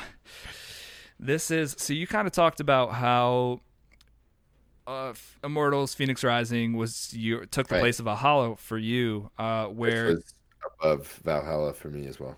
Uh, yeah, so Ghost of Tsushima for me was kind of my Ubisoft big open world game with towers and whatnot. Except for Ghost of Tsushima did it all a little bit differently because this is one of the first games that tried to eliminate uh, as much HUD as possible Right. And I think they did an amazing job. Like your compass in this game is the wind. Yeah. You what? You swipe on the the touchpad, right? Yeah, you swipe on the touchpad and like a gust of wind will pop up and you'll see like the tall grass and the rose blossoms will be like flying in a certain direction and that's kind of how you navigate the game. Uh, and as far as like collectibles, there's I think it's a charm that you can eventually unlock that it will the controller will vibrate a little bit if there's something nearby that you could do. Um, like a collectible or a side quest or something. There's also these like golden birds that would fly around and if you see them you could follow them and they'll take you to a side quest or an optional some type of optional content whether it's a um they're not called dungeons i'm trying to think what they were called they Oh yeah. There's like a house. temples or shrines or something. Uh, sh- shrines maybe. Uh, and if you did these, those ones were specifically were like platforming segments where if you could figure your way out to the top, you'd get a charm to add to your arsenal. Um, there was just it- there were so many ways that this game didn't want to just give you a map and blot things to go hunt down and track and find and they found every way they could uh, whether it be audio or following animals or the wind to get around uh, it just it felt completely different. I hadn't felt this way about a game in its open world probably since breath of the wild where breath of the wild was like i'm not holding your hand or i'm not going to put markers up. You just you need to go explore this world uh, to figure out what it has for you. Um, not only that this game uh, you're a samurai which Right. Fans of Assassin's Creed have been asking for like a samurai game for years at this point. Uh, and then Sucker Punch, who's the developer, was just like, "Here, you're never Yeah. going to play an Assassin's Creed that's as good as this game." Exactly. Now they can't because they're like I think that Sucker Punch basically took the Assassin's Creed games of the last few years and improved every aspect of them. Yeah, for sure. And uh, one of the aspects would be combat, which I think has has gotten pretty stale in the Assassin's Creed games. Besides uh, adding uh, new techniques and maybe And abilities, period weapons or you know whatever it is. Yeah, exactly. Uh, where Ghosts has this, there's different stances. So as Mm-hmm. a samurai, you can have like the wind stance or the water stance. I think there's four different stances, and all four of them you kind of swap between when you're in combat. And depending on what type of enemy you're fighting, you'll have a different stance that is going to be beneficial for you to be using. It'll make it a little bit easier to parry. Uh, your strikes will hit more without them blocking, that kind of thing. Um, and the combat is so smooth and you're different you have like smoke bombs and shurikens and then you have these stances and it turns the combat into something that you would see in a movie. Like it, it plays out uh, like a video game and it's all it feels tactile. Like when you swing it feels like a swing. If it hits something you can tell you hit something. Like it just, it feels like a video game but it looks like a movie. Kind of tough to explain but Well, they have that that black and white like old school film mode. Yeah, they have. So that's that's just like a bonus on top of all this. They have like a Kurosawa like old samurai movie filter where it plays in black and white and it takes all of the sound and mushes it into like a tin can so it sounds Yeah. super tinny and it just feels like you're watching an old samurai movie uh not how i would suggest playing the game because It's beautiful. dude, the art direction in this game, like we're not talking about resolution or fidelity or how good No. that stuff looks. Just the art direction that they went with, the bright colors, like I mentioned earlier, the the rose blossoms just everywhere.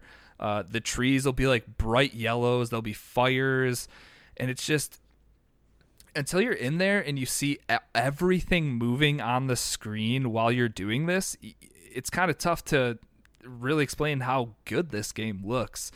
Um, but yeah, so don't play it in Kurosawa mode for sure. or at least not your first playthrough. Right. Uh, the the story is also kind of cool. You're you and your uncle, uh, and you're on the island of Tsushima. I think there's like 80 samurai or something, and these you get invaded by Mongols. Uh, and you're I th- I want to say it's your uncle. It's been a while, but he goes down to like meet the Mongol leader because traditionally that's what you do. You'd like settle your score one v one. Uh, Meet me outside. yeah, meet me outside. We'll do this. So he goes up to him, and this is like the the nephew or grandson or something of Genghis Khan. So he, he's a big scary Mongol dude, and what he does is he walks up to him, throws a bunch of hot oil on him, and then lights him on fire. And like, fr- Yeah. from Savage. dude, from that point on, you know that these Mongols mean business and they're gonna play dirty. Like he even says at one point that he's like studied all the ways of the samurais, so he knows like exactly what you're gonna be doing. So this invasion is gonna be incredibly hard to stop. And Right. And they're like bound to a code so that, you know, they can't just throw hot oil on somebody and light them on fire. and that's one of the biggest struggles in this game for the main character Jin is that he's been born and raised as a samurai, samurai has this code of conduct and like all these things that he should be following but he meets another character who's kind of like nah bro you're not going to be able to beat the mongols unless you take a more stealthy approach Guerrilla to this Exactly. exactly. Guerrilla warfare, I think, is perfect. Uh, so then you, you kind of get introduced to a more stealthy way that you can play the game, uh, sneaking around using smoke bombs, assassinating people without them looking. Uh, and like an Assassin's Creed game, you can kind of you can start there if you want, and then just get into brawls because this Can't- it's- you can call like you can just like walk into one of those little temples or whatever and just be like, "Come at me, bro." there, there's literally a come at me bro button uh, you can just walk up and you'll call out one of the guys in in the encampment or whatever uh, and then you it goes into this crazy like duel mode like something from the old west where they'd go back to back and like draw and what happens is you have this brief amount of time where you need to draw your sword right as they're about to attack you. And as you get later into the game, uh, they kind of mess with you a little bit. Like they might like twitch or like fake you a little bit. But if you get this timing perfect, you one shot the first guy in combat. Cut in half, right? It's, at times, yes, you literally would cut dudes in half. Uh, so, like I said, there is a stealth approach that you could take, but with how good the combat is in this game and the whole like calling out thing, it's just it's the most badass way to go into any of these situations. Uh, the stealth I can understand maybe if it's a big base and you want to kind of take out some of the enemies or maybe take care of the archers because they can be really annoying. Uh, and the only cue you have for the archers I think is sound, so you'll hear like when an arrow's coming in, so you know to dodge which is awesome because like i said it, it takes away all the hud elements that you'd get in an assassin's creed game of like parry now. What they do is they have like the glint of a sword will kind of like sheen for a minute and that's when you know that you have to parry or dodge uh, or they have the audio cues for the arrows. Um, even like enemies coming behind you the audio in this game super well done.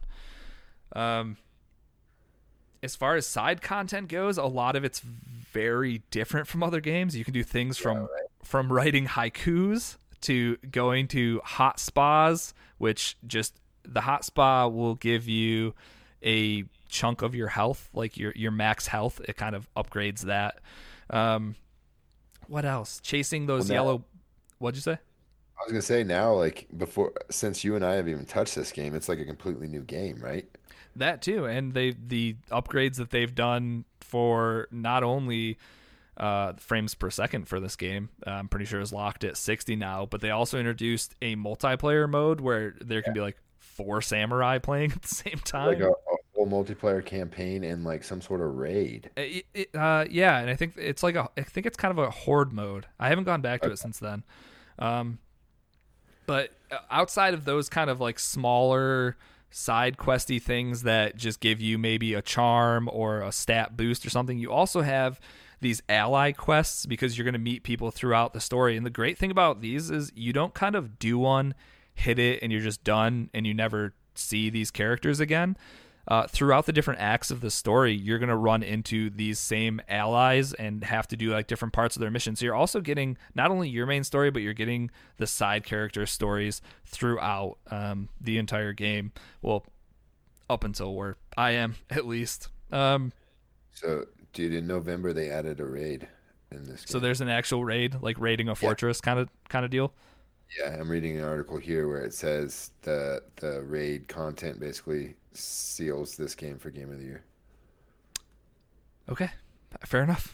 I I, have see, I think they just keep um, supporting and developing and bringing out more content in this, you know, universe, this realm, which is awesome. and as far as I know, it's free content for yeah, Ghost. I think it is. There's no like DLC or anything. It's all included.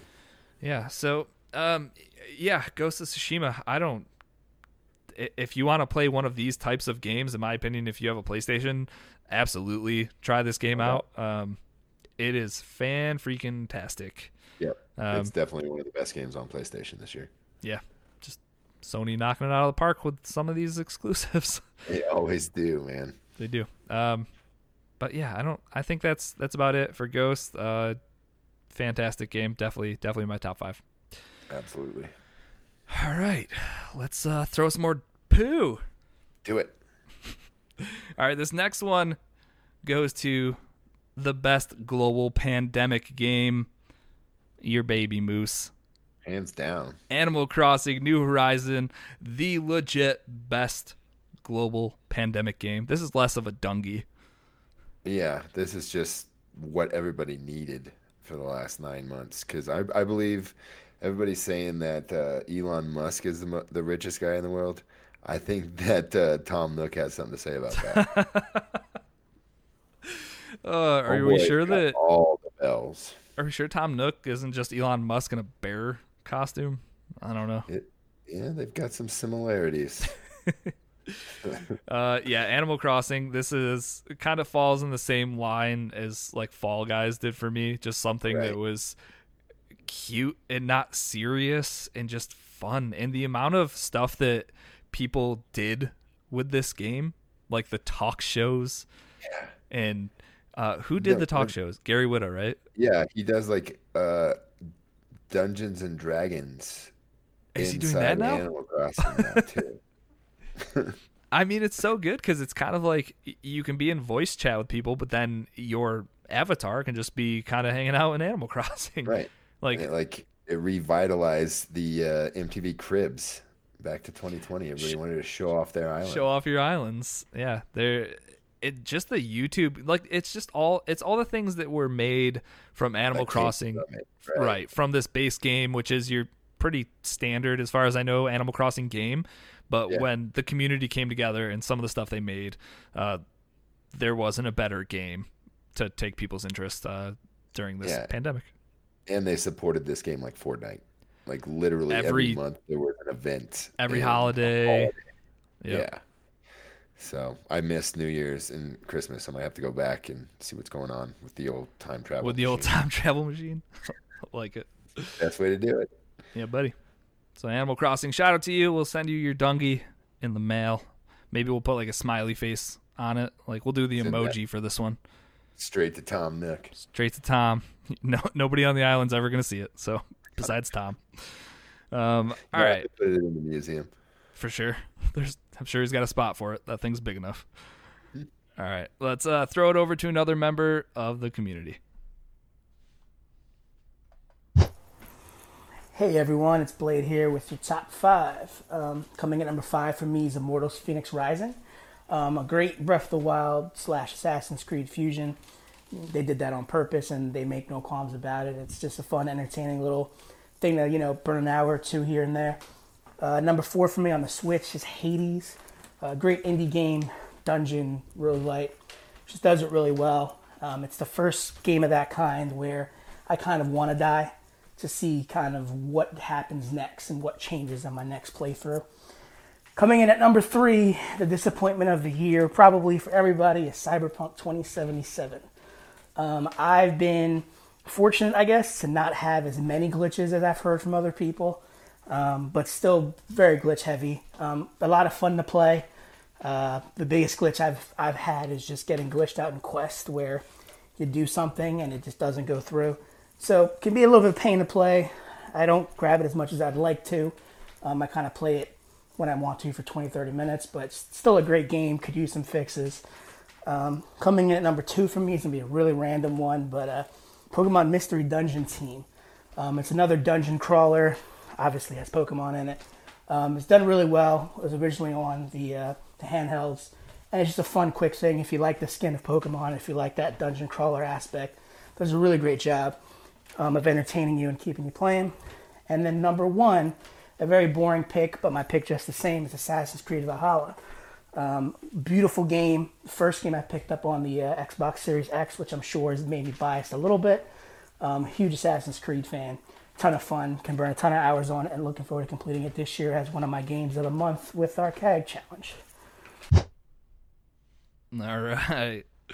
So we went with Assassin's Creed. I, I will say, like, as far as I know, he was going from like a 720p TV and an OG Xbox to a 4K set right. and the Series X and seeing a game like Assassin's Creed Valhalla for some of its shortcomings is definitely one of the better looking games this uh, upcoming generation.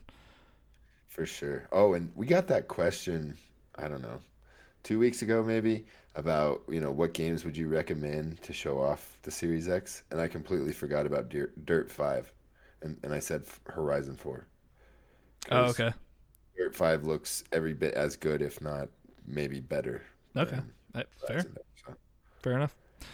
Um, yeah. So Valhalla Blade, thanks for the submission. I also like the uh, Pokemon Mystery Dungeon. threw that one in there at number two. He said dungeon crawler twice. It's Dungy Blade. It's not a Dungy Blade. You don't have to say Dungy. Nobody says Dungy. Only Moose says Dungy. No, it's a thing. it's never going to be a thing. Um, all right, so now Moose, this is the time when two become one. Hey, all right, let's talk about these next two games are on both uh, mine and Moose's top five lists. Uh, let's start with Hades, though. Uh, Blade had just talked about this one. Bladey. I think Shine had it too, didn't he? Oh yeah, yep. It was also in Shine's list. Um, and I also almost just went to say Blades instead of Hades. Blade and Hades. There you go. Makes sense. Uh, this is the next game in the super giant line of stop whatever else you're playing and play this game games. Right. Um, probably every time, no matter what the the genre of the game. This is their first roguelike, right? Uh, yeah, and but between like the their art style I feel like is very specific to them. Uh, yeah. The the quality of voice acting they always get in their games is top notch, and you're gonna see both these things here. Uh, Hades is a not a it's probably the best in my opinion roguelite that has ever come out. I think it's probably probably my favorite. Um, the hand drawn art style, the each run is going to be a little bit different because there is well everything's procedurally generated uh, to begin with. So you're going to get into a certain world uh, and then the maps are going to be the different are going to be a little different. Some of the enemies are going to be different uh, which ones spawn in. But then also before you even hop in you have a choice of how many different weapons by the end?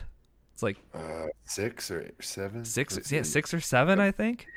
A shield a bow a gun and my favorite, the spear.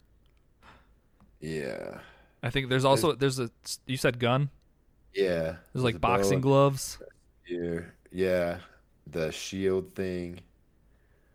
So might I think it's it might be six. I usually just play whatever weapon has the most purple things. The one that gives like bonus gems. Yeah. Yeah, because I haven't maxed out that whole thing in the mirror yet. So I mean, not only is this I think our type of game, uh, but it's also just doused in Greek mythology, which is which was another reason I think Immortals Phoenix Rising uh, Mhm. was good from what I played is just getting that mythology, uh, and getting to see kind of everyone's take on those gods. But I think Hades does it super well. Every god you run into, you don't actually you get kind of these dialogue, like they kind of pop up as still images, and then you get to they're voice acted from there. Uh, and what these guys are doing each run is they're giving you different boons, which will either give you, say, if you got one from Poseidon, you'll have some type of water ability, or if uh, Zeus will give you something with lightning, uh, Hermes s- speed, and it just goes on from that. And uh, they all have different abilities, and yeah, dude, it, it's probably the smoothest playing roguelite ever. Mm-hmm. And I saw this game, what was it, 2018, 2019, something like that, at E3 with it was just like one of the part of a montage of games Sizzle that were reel? coming out.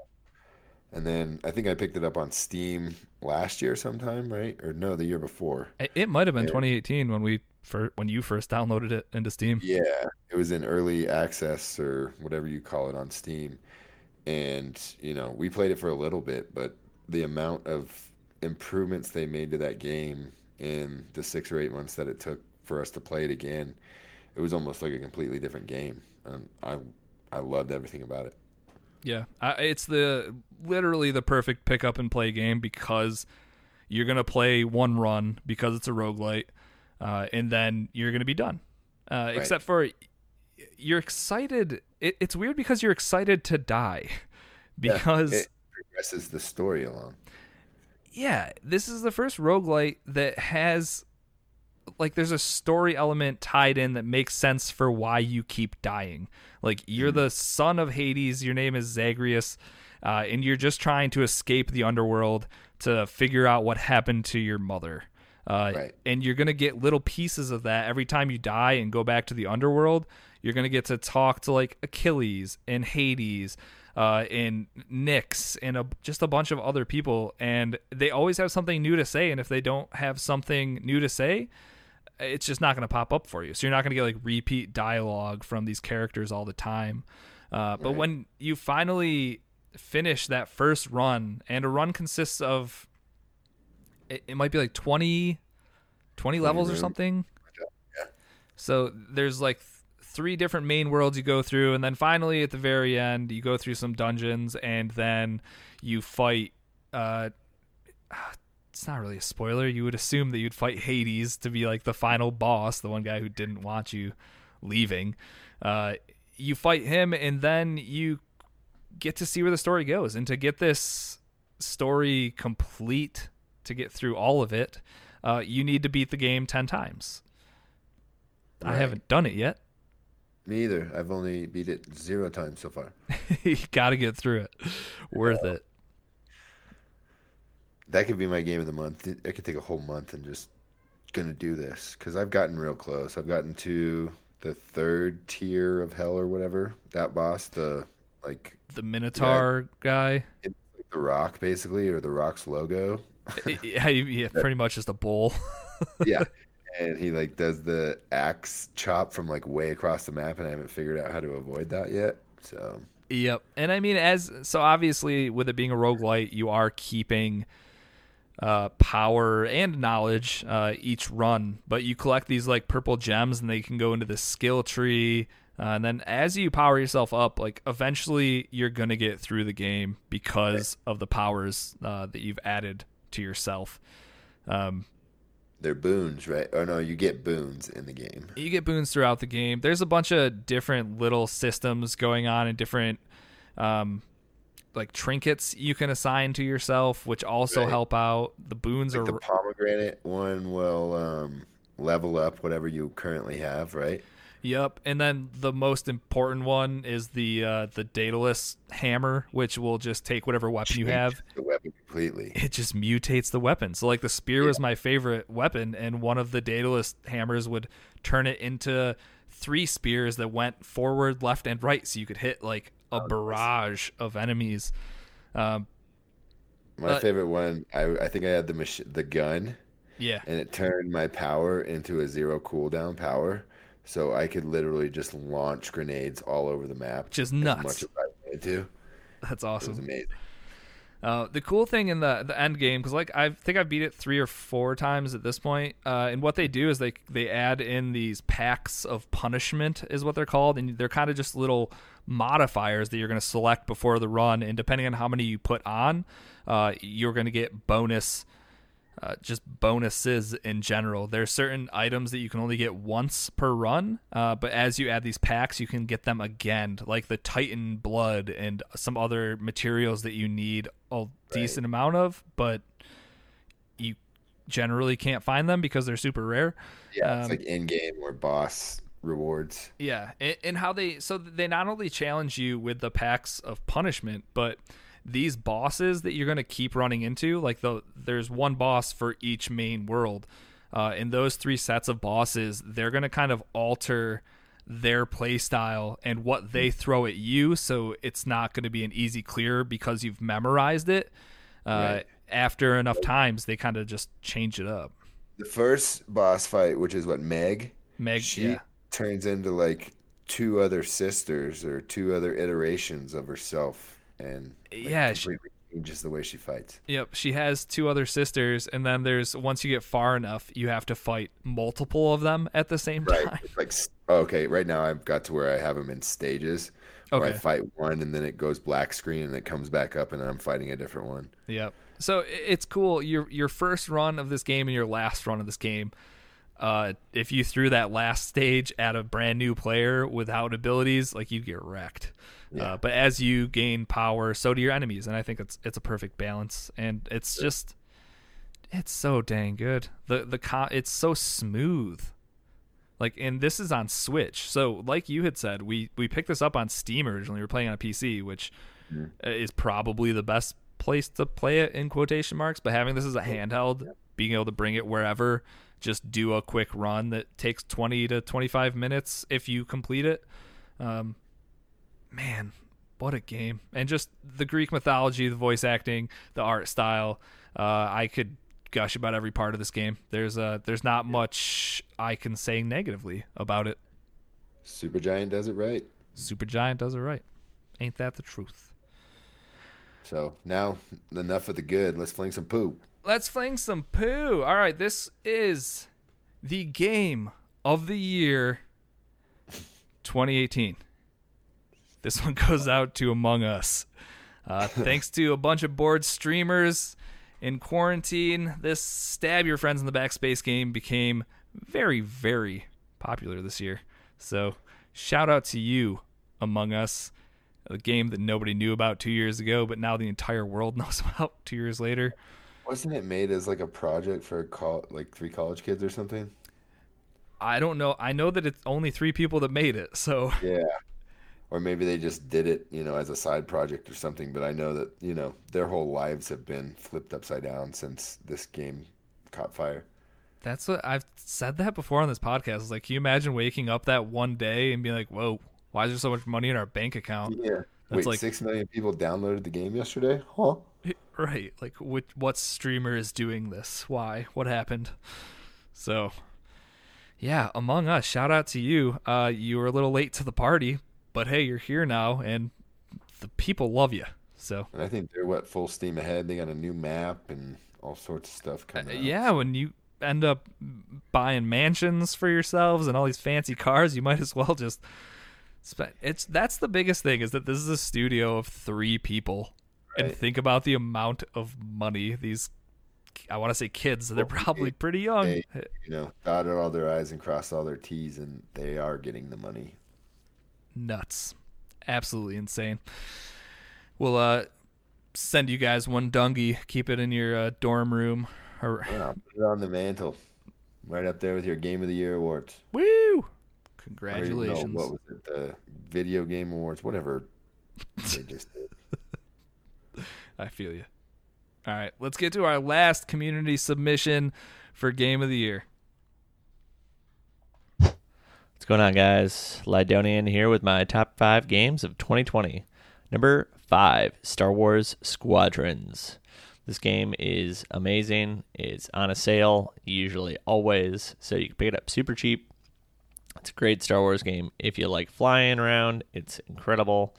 Um, super fun multiplayer, and it's a great game to fly around, kill stuff, and get your Star Wars knit, um, fanboyism in.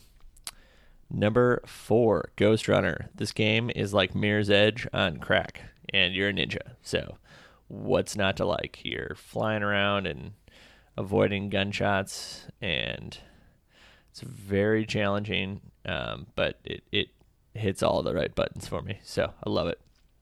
Among Us, number three. Um, this game is super fun. It's like a fun party game to play with your friends. Uh, get drunk on a Saturday night and just go to town, accuse each other of being the imposter and sussing and all those bad words that are now all over Twitch. Um, the one thing I dislike about it though is I've played probably like hundred games with my friends and only been the imposter like five or six times. So there's game there's no like good way of being the imposter. I feel like they're not very random. So they need to fix that. But other than that, good. Dishonored 2. This game came out a long time ago, but I've just beat it for the first time this year. So um, that is my number two game of the year. This game is a amazing sequel to Dishonored 1. If you like stealth games, if you like beating games without killing people or being seen at all, this is the game for you. Super fun. Um, and there's two ways to play. You could play as Corvo or his daughter. So it's a worth repeating. And my number one game of the year is Call of Duty Warzone, which I hate to do, but I played this game so much, and it's still my favorite battle royale. Um, play the crap out of it up until recently with the DMR and Mac 10 dominating the meta. And it's not really fun right now, but I suspect it'll be fun in a few weeks. So that's my list for 2020. Hope you guys have a great tw- 2021. And uh, God, that feels weird to say, but catch y'all later. Bye. Thank you, Lydonian. Another shout for Warzone. Sounds like a uh, a common thread here. it sure does. I also I like the uh, Dishonored 2. Definitely an older game, but that game. to keep it uh, current there, Ladonian. Hey, Among Us is on there. Just whatever. Next year, I'm doing all '90s games. Ooh, it's the best '90s games of 2021. Sounds good. Um, all right, guys. Uh, if you couldn't tell, there was one game that we haven't talked about yet, but every member of the community has talked about. It seems. Much. Uh, this is both mine and Moose's number one game of the year, and that game is Call of Duty Warzone. Probably tired of us talking about it at this point. Right. I think everybody else just said what we needed to say, but best battle royale out there right now. Um, as long as you can make it from plane to destination, yep, that's once you get the tough part out of the way, smooth sailing from there. and then uh, fall damage seems to be a little more difficult for some than others. um, Nerf it, nerf the fall damage. and I don't know, this game just kicks ass. It's just I think because Call of Duty is so mainstream, like the the normal games, that there's no way this wasn't going to be the biggest, baddest, Right. best battle royale game. I remember when this thing was rumored with Modern Warfare, how excited I was, and then how many months we had to sit there and wait, knowing that it was a thing, but with Activision not saying anything Yeah. about it. And then in March, it finally came out. Uh, I will say it was everything I thought it was going to be. Uh, you're getting Call of Duty gunplay, which is the, if not the top, very close behind best gunplay that you can have in gaming. Uh, and then it's put over a humongous map with tons of different points of interest that are all. Uh, they're all good spots. I mean, at this point, I think maybe we're all getting a little stale on them because we've been in Verdansk, which is the map, uh, for so long. Right. But the first time dropping in and just seeing, they did the thing where they float the names above all the locations, and you're just looking around like lumber and prison and downtown. Like, what are all these places? And then getting to explore them. And I don't know, dude. It's just, it's a perfect mix of everything I would want in a battle royale, especially Call of Duty battle royale. I remember when I first heard that there was going to be like loadouts and they were going to be your creative classes. I was like, well, that's going to be broken. But now it's just kind of you end up with that no matter what. So everybody's bringing in their best gear pretty much. The only people you're going to run into late game are people that just got bought back uh, and are picking up weapons off the ground, which you can still kill with, just maybe not as Oh, yeah. efficiently. Yeah, they just tend to bounce around a little more. You got to be better with thumbsticks, but I don't know. I, everything about this game, it, it's probably the most hours I've put into any game. Maybe Animal Crossing might have a close second. I, I don't even know. I haven't looked, but um, you know, it's free. It's accessible. It's you know, it's a little more grown up than Fortnite. I think that you Yeah, know, I don't have to build any walls to to win in this one. no doubt. And I think And- the one thing that it kept that a lot of battle royales were doing before it was that buyback system where it's like mm. you're not down and out forever. So I really appreciate that in this game. Because that was terrible in Blackout when you would get killed and you're like, well, see you guys in 30 minutes. And that style of battle royale feels like archaic now. Like I don't think you'll ever see that again where somebody has to lose and then sit there for 20 minutes not doing anything. Yeah. Like it's it's a thing of the past. But yeah, uh, I think I I think it was Shopa that mentioned the only thing that's kind of lacking is that not a ton has happened on the map. Like where Fortnite, I Uh, think And Well- there's some freaking cheaters out there. no anti cheat for sure. Getting in lobbies and seeing the the final team have one dude with 67 kills, and you're Just like, shooting at the sky. Kill. Yeah. Kill. Kill. It's like, dude, come on. And you can spectate those people too. So like there's been times where I'll get killed and be like, nah, there's no way.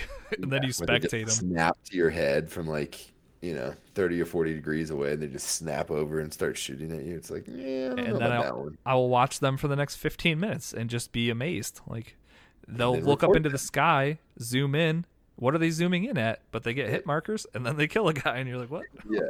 Cool. Okay. Killing guys before they even drop out of the plane. Yeah. So I mean, it's it's not without its issues, but as far as my type of battle royale, Moose's type of battle royale, a bunch of people in the community, uh, hands down, probably my favorite type of competitive multiplayer is battle royales at this point, and throwing Call of Duty into it, there's no way this wasn't going to be my number one this year for sure. Right.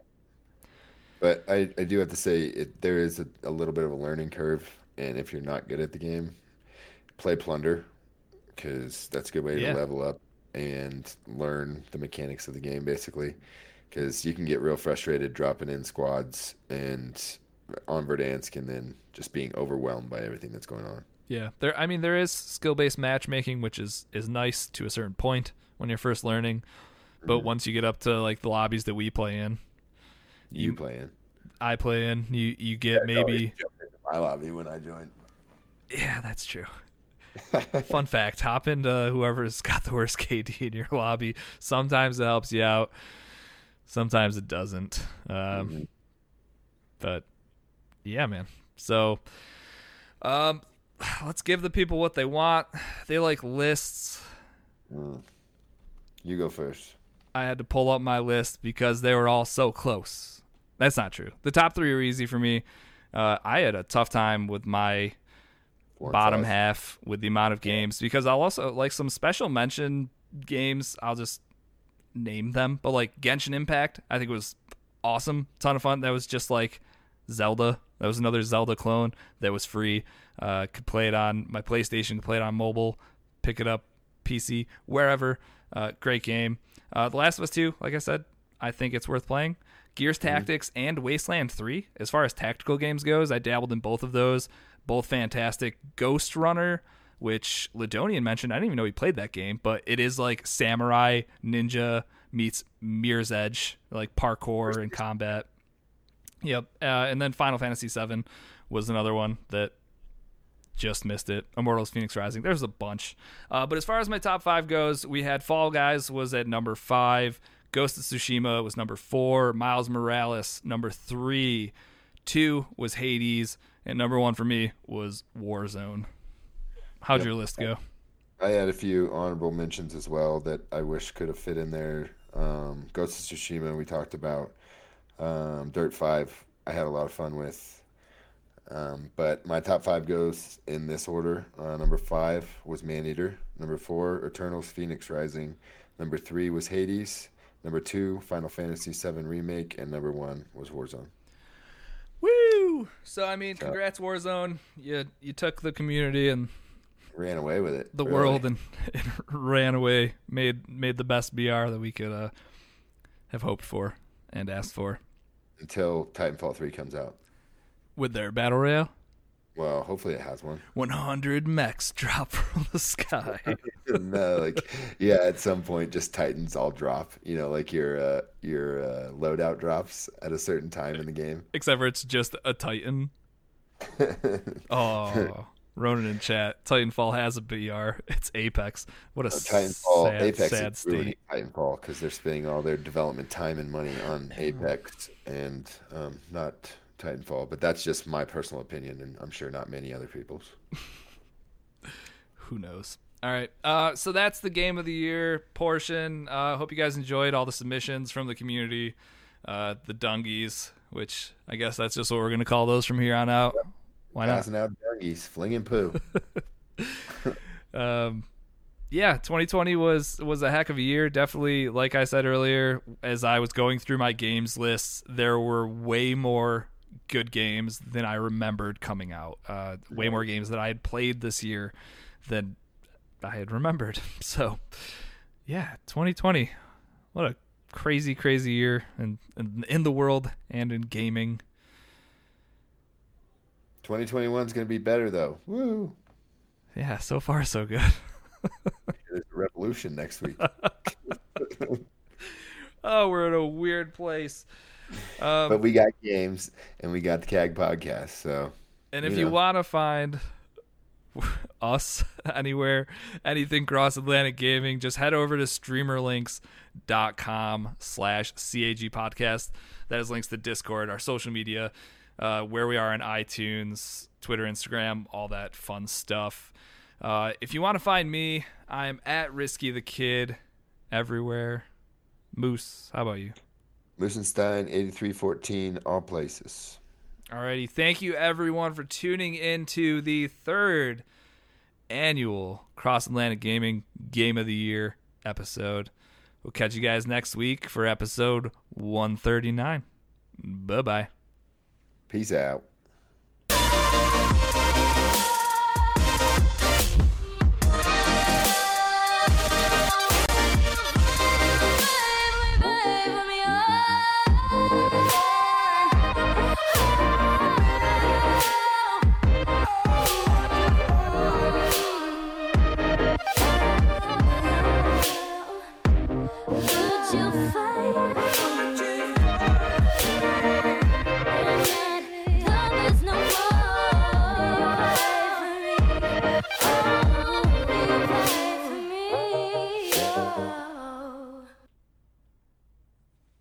Might have done this one before, but what kind of shoes do ninjas wear? Sneakers. Son of a- that one's so good. All right, three snowboarders are in the back of the car. Who's driving? I don't know. Cops. Snowboarders. Is that an elitist skier joke that you were alluding to earlier? Yeah. Uh, the graveyard looks overcrowded. People must be dying to get in. This is a pretty generic list that I just brought up. I should have been more specific. I apologize. Oh, this one's for Blade. Do they allow loud laughing in Hawaii? Or just a low ha?